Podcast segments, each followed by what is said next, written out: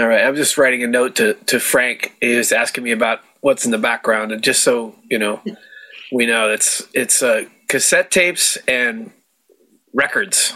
And um, I collect them. And uh, I'm, I'm, Your other addiction. um, it- yeah. Uh, yeah, exactly. I'm obsessed. And um, so, yeah, I I remember this meeting. It was like, it, I, I used to, might have gone to it a few times in person, but um, used to be a lot of people. And, and back when Zoom first started, it seemed like it was a lot of people. Anyway, my name is John. I'm an alcoholic. Sorry. Um, I just started rambling, um, trying to find. There's no such thing as multitasking, by the way. You can really only you can only do one thing at a time. Anyway, um, see, I'm totally lost, but I'm I'm I'm thinking and talking, which is great, and and barely getting by. So here we go.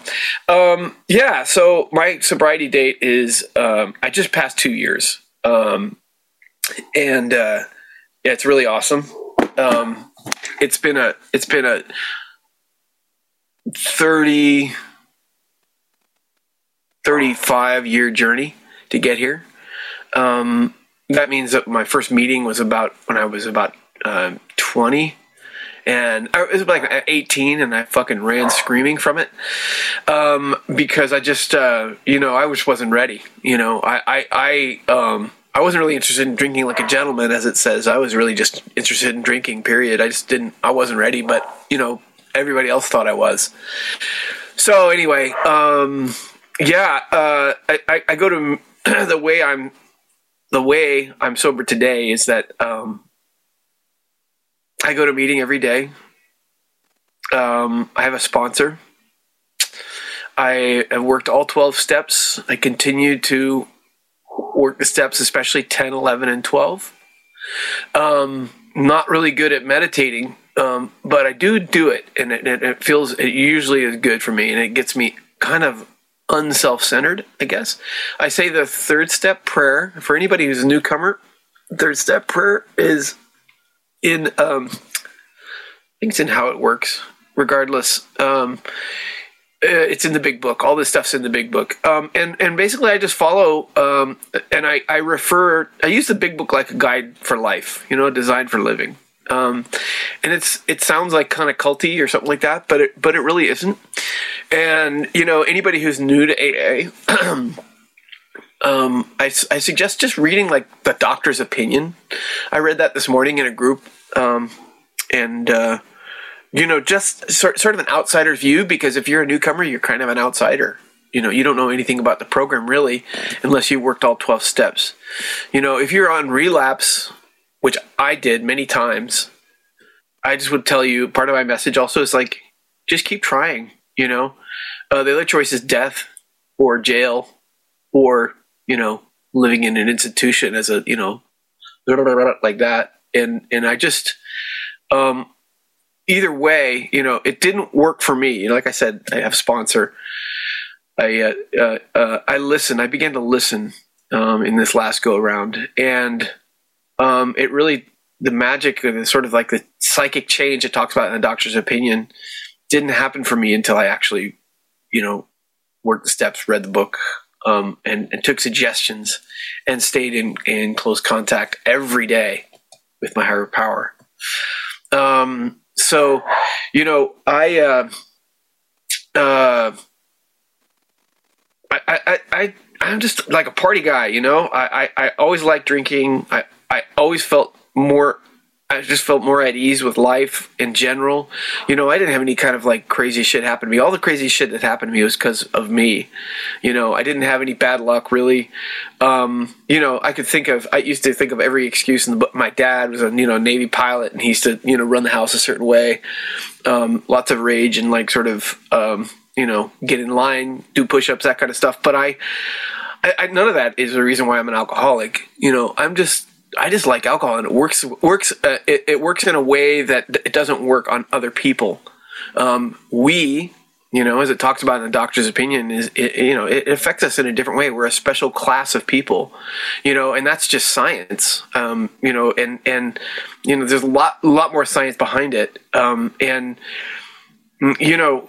Um, some of the I I I, I just want to say is just like you know take take take a moment or not a moment. I'm sorry. Take take the time just to get your begin get your your your like your your body a little bit straight.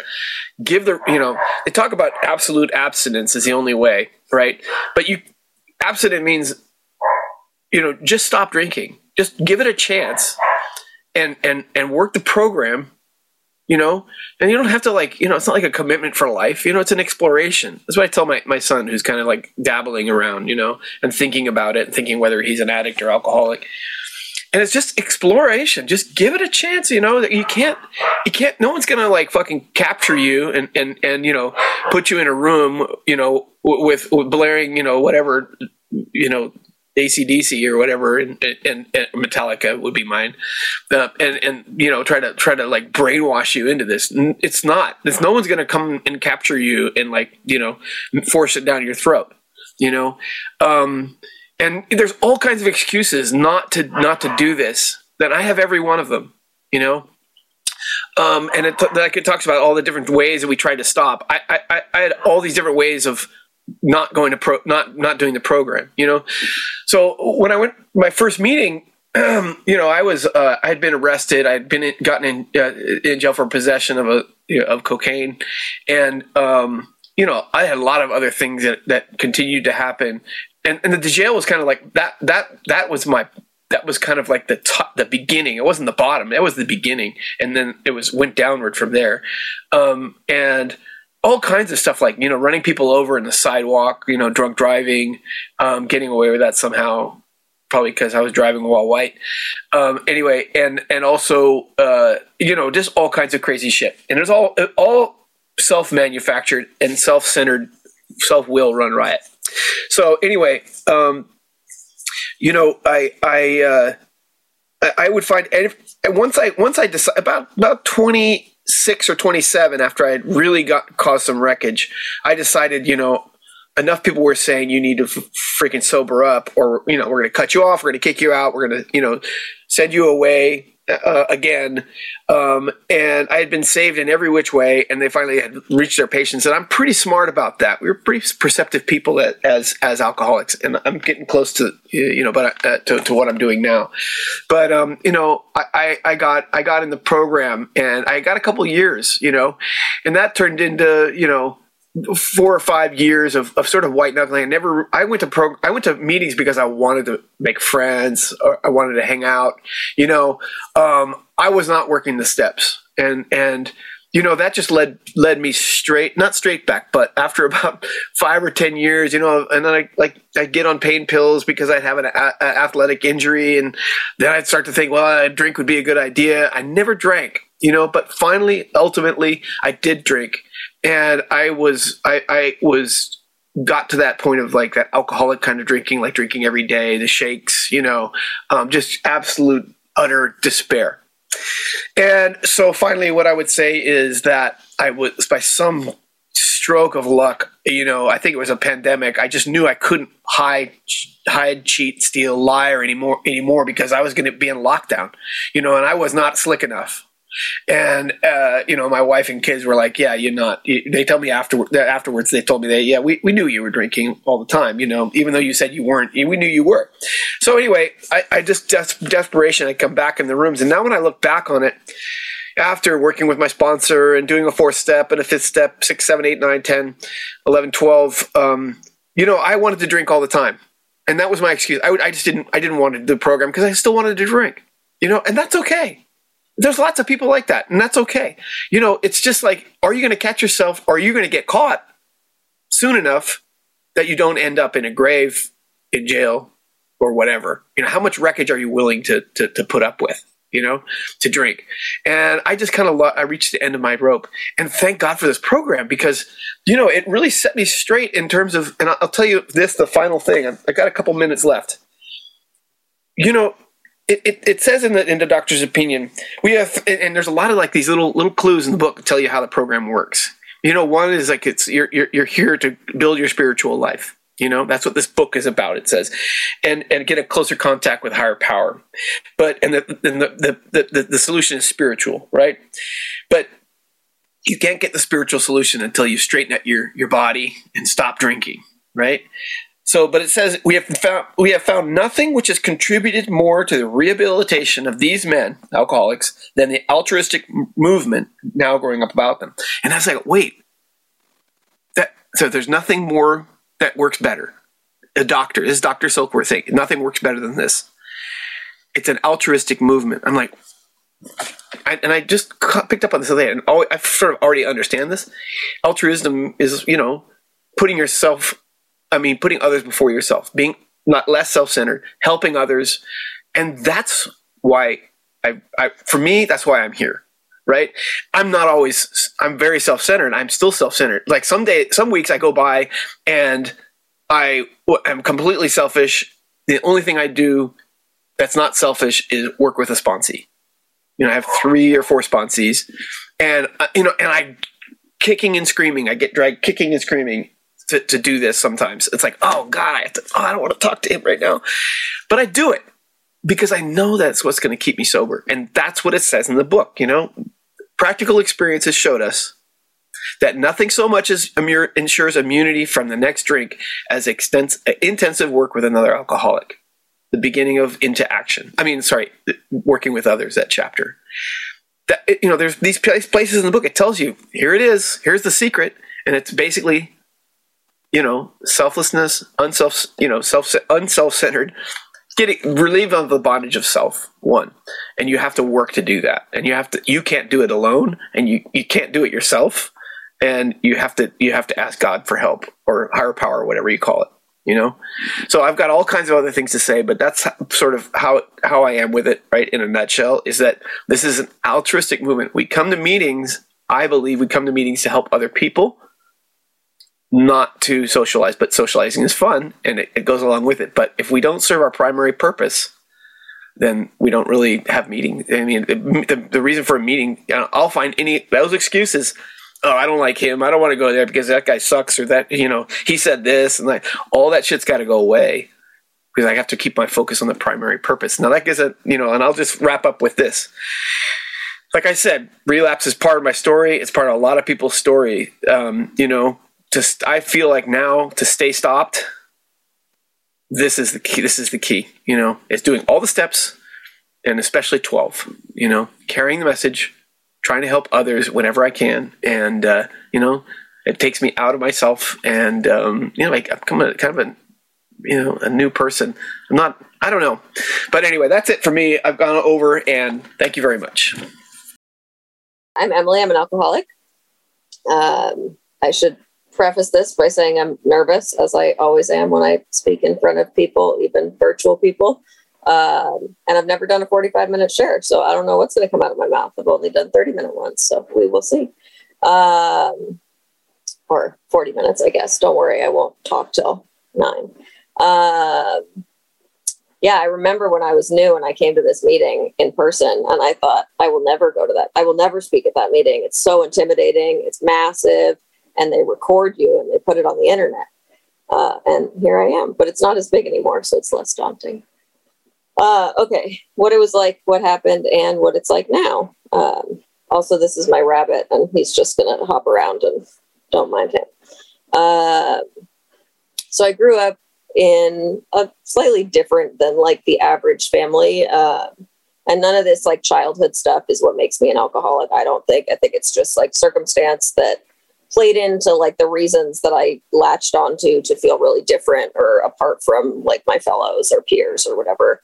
Um, and some of it's entertaining, so I just share it.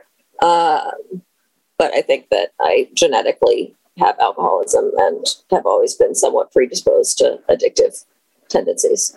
Uh, but I was born into a family that was not like a lot of the other like kids families. It was very modern family, uh, like unmarried parents that weren't together anymore. My sister had a different mom and the same dad, and they were never married. And my dad was married to my stepmom. And they didn't have any kids, and my mom got remarried to my stepdad, and he had two kids from his previous marriage, and it was just very like different than all the kids at private school in San Francisco where I grew up. Um, and uh, like to the point, I mean, everyone had like mom, dad, and one sibling or whatever, right? And um, I remember in like kindergarten, everyone asking me, How did you get here? Your parents have to be married for the stork to show up. And I taught everyone in kindergarten that that's not true. And there's a reason for that. And nobody wanted to let their kids come and play at my house because I taught them all about inappropriate things at the age of five.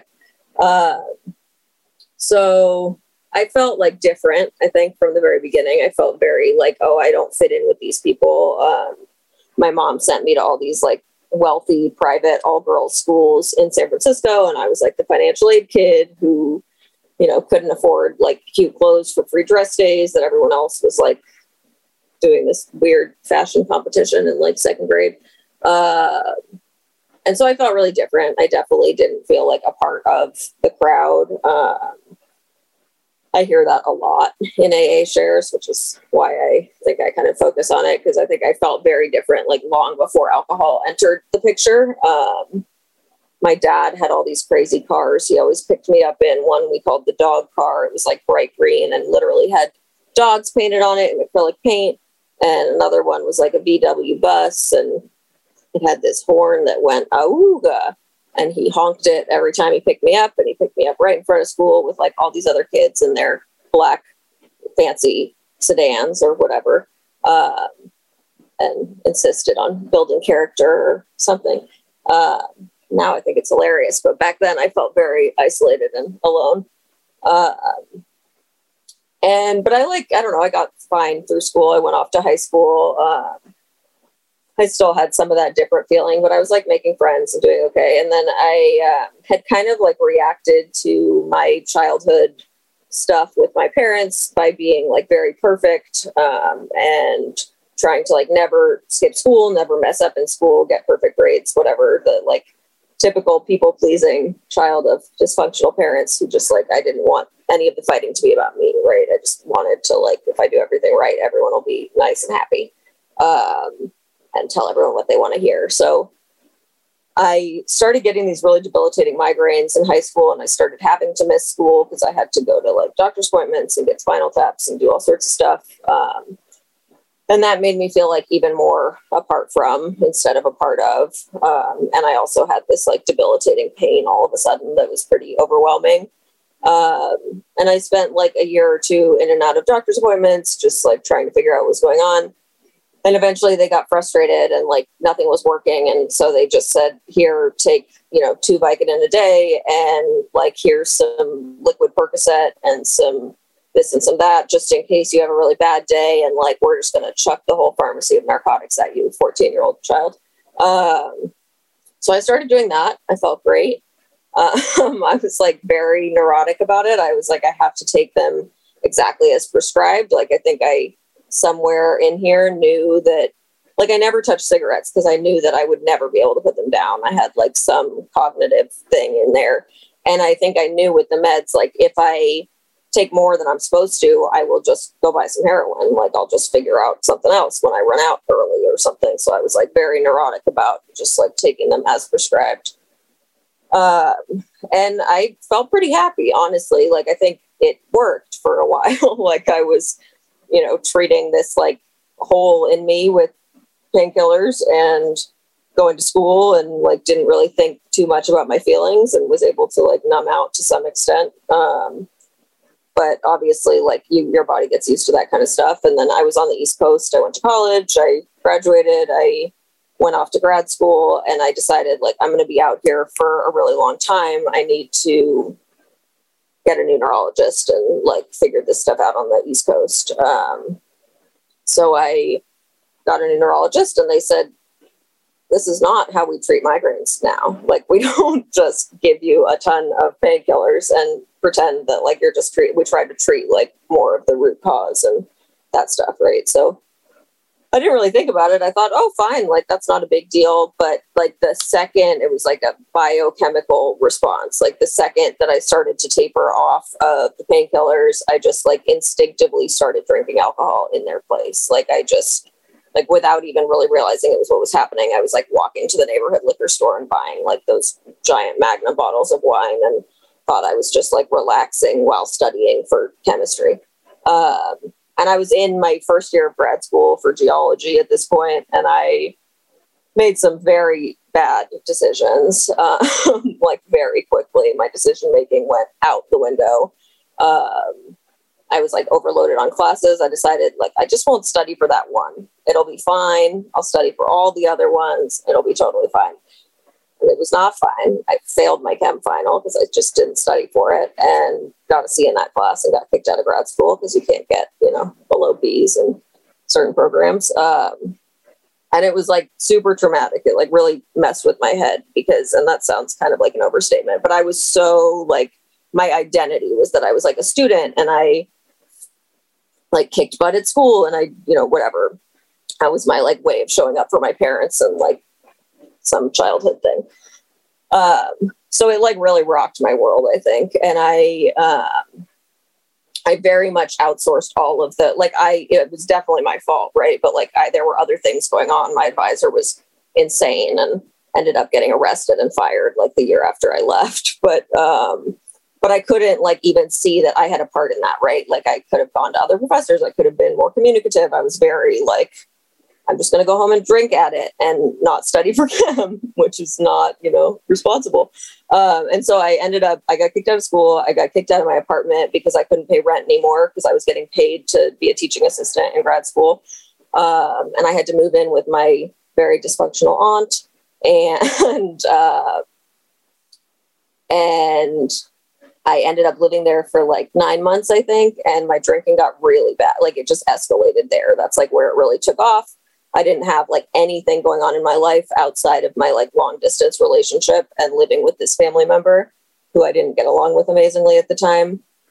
And I just like went between her house and the liquor store and didn't really leave. That's like all I did. Um, and it got bad enough she didn't know how to handle me she called my mom my mom like canceled a trip and flew out there and like helped me move home uh, and then i just drank alone in my childhood bedroom for five or six years uh, it was not like very funny or glamorous or like wild i drank a lot of two buck chuck and ate a lot of cheese and thought that made me not an alcoholic because i was like pairing cheese with two dollar wine.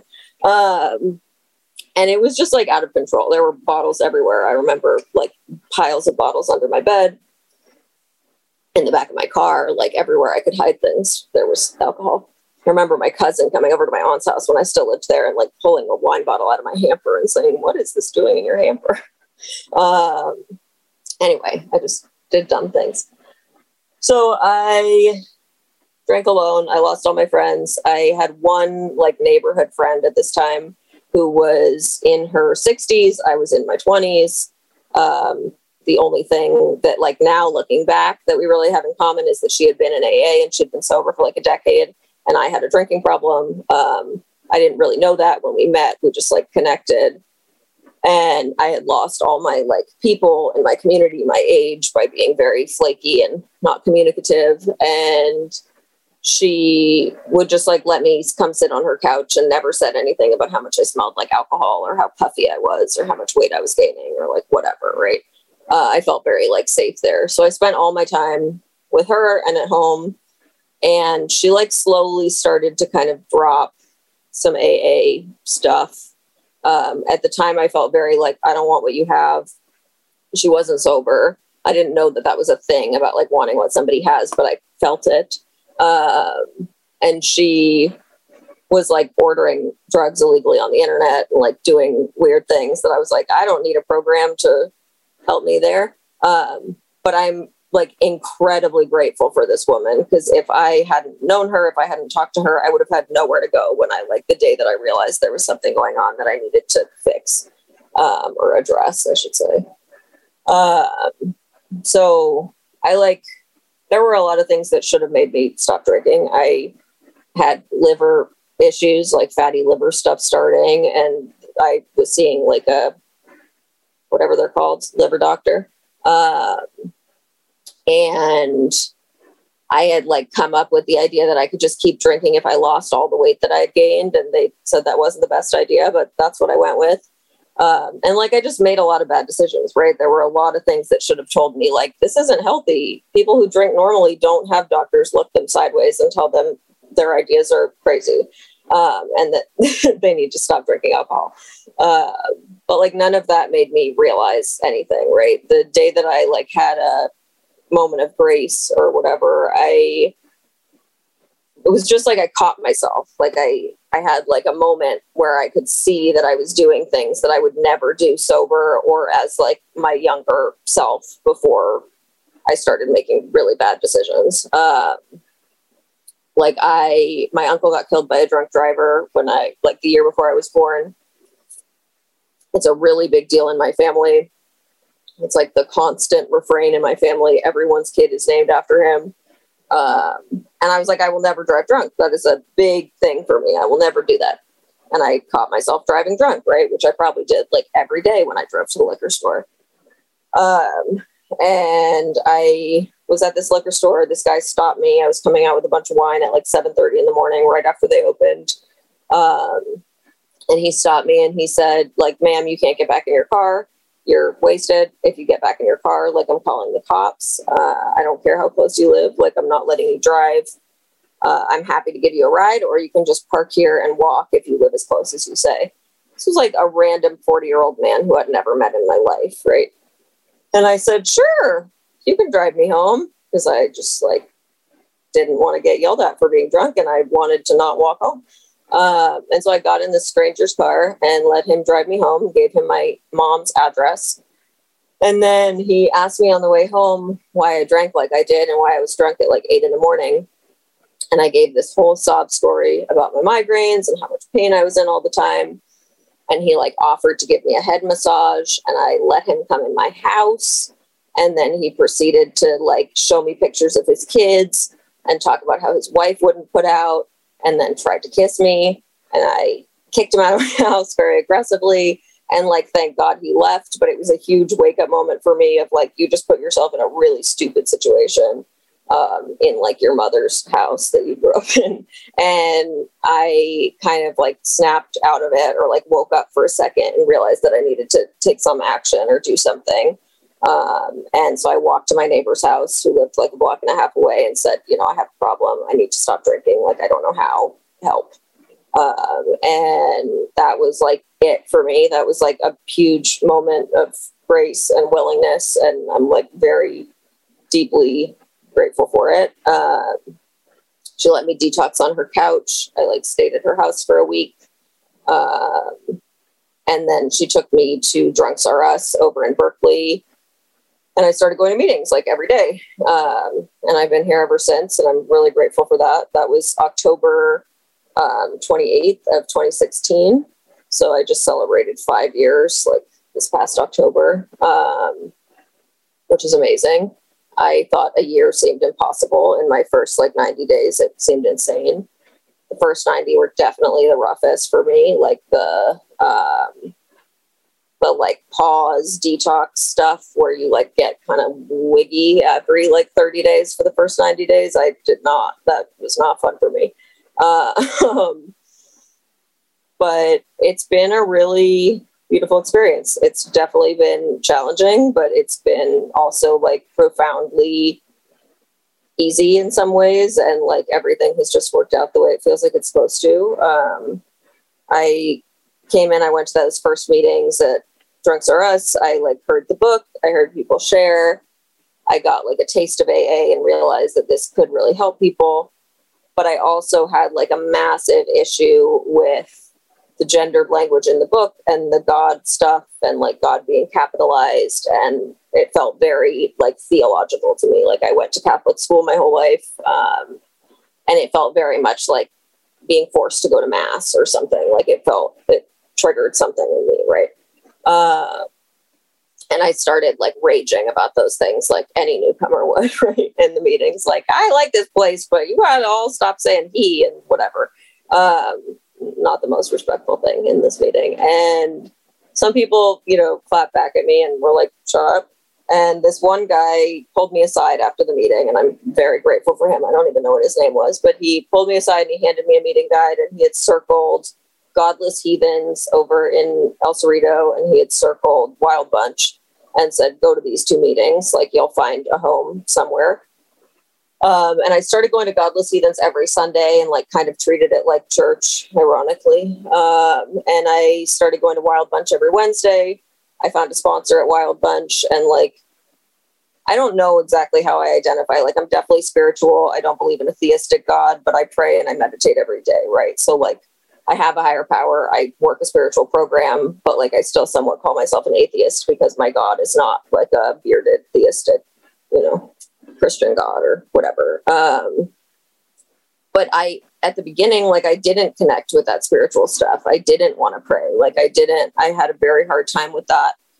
And really what I needed was to hear a bunch of like older people scream about how much they hated God in these meetings to like realize that I like wanted to find something that I could like brown myself in, but that it might not be what everyone else found. And to like get to that point of acceptance, I had to hear that like there were people that were 30, 50, however many years sober that had never like treated it as a super religious program that had been spiritual but not been super religious about it. So it was like very helpful for me um, to get to where I'm at to like be able to have that space and have it be safe.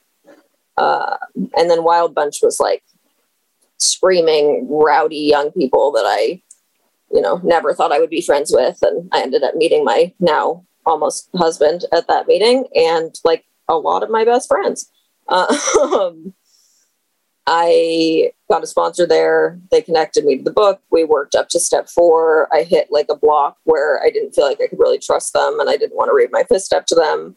Um, and I found a new sponsor and somebody that I met at that atheist meeting actually, and I um, I started working with her like five and a half years ago, four and a half years ago, added a year, uh, and her her sobriety birthday is actually my belly button birthday, which I still love. It feels very like kismet or something. Um, but I've been working with her for a while. We worked through the steps a couple times. Um, the first time was definitely like the most aha eye opening, right? I um, I struggled with two and three. That was with like my first sponsor, um, and I've worked them again since with this one. But uh, it really helped me to talk to other people and like ask their their conception of a higher power and um, write about just the things that like make me feel grounded and make me feel connected to like other people um, and the universe and whatever my higher power is like science and nature and fractals and geology and nerdy stuff. Um, but like anything works if it works for you, which is pretty amazing. Um, and then four and five obviously were really helpful. I didn't have like this super like I can breathe feeling at the end of five, like a lot of people talk about, which I think is important to share because even if you don't feel that, you'll get it like later. Um, I felt like I could sit with myself and I felt somewhat at peace, but I also still felt like there was like a huge weight hanging over my head of all these unsaid things to all these people in my life. Um, and for me, it wasn't really until I worked nine and I was able to like have those conversations that I felt like I could really sit with myself and like start to build back that like love for who I am and faith in like me as a person and not feel like such a piece of crap or whatever. Uh, um, and I had a hard time with nine. Like I did not want to make amends to that aunt I lived with at all. Um, but like I worked up to that point, right? And it's like really important not to do it until you're there because you can really mess it up if you do it too early.